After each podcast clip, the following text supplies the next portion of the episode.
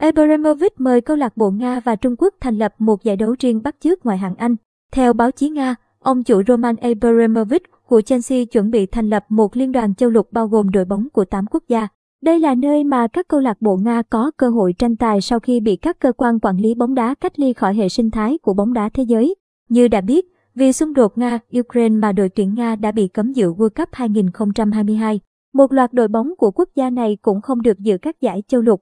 Trong bối cảnh không biết khi nào án phạt chấm dứt, bóng đá Nga sẽ buộc phải tìm cơ hội giải thoát chính mình. Đó là lý do Roman Abramovich sẵn sàng đứng ra thành lập một giải đấu gồm các đại diện từ những quốc gia lân cận như Nga, Trung Quốc, Bulgaria, Kazakhstan, Israel, Serbia, Belarus và Phần Lan.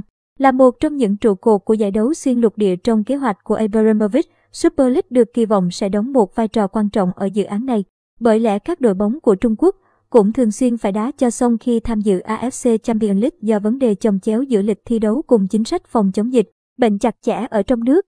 Và như các đội bóng Nga, hàng loạt câu lạc bộ Trung Quốc cũng cần một giải đấu quốc tế phù hợp nhằm duy trì sự cọ sát để phát triển, đồng thời có thêm nguồn thu. Do vậy, họ sẽ không bỏ qua cơ hội tham gia giải đấu cho apra lập ra. Theo báo chí Nga, hệ thống thi đấu của giải này sẽ được thiết lập theo mô hình giải ngoại hạng Anh.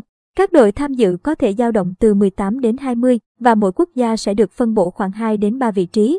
Nhà vô địch và á quân của Chinese Super League chắc chắn sẽ được mời tham gia. Abramovich sẽ sẽ thuê một số chuyên gia từ FIFA hoặc UEFA để giúp đỡ, đưa dự án thành hình. Trong khi chính Abramovich sẽ trở thành nhà tài trợ lớn nhất của giải đấu này trước khi ông tìm kiếm những đối tác cùng hùng vốn với mình. Trong đó có nhiều tập đoàn Trung Quốc. Nếu giải đấu trở thành hiện thực, người hâm mộ có thể tưởng tượng ra viễn cảnh Shandong Taysan, Shanghai Park, Ganghu, Chinit, CSK Moscow, Lokomotiv Moscow, Resta Belgrade, Partizan, CSKA Sofia thi đấu với nhau.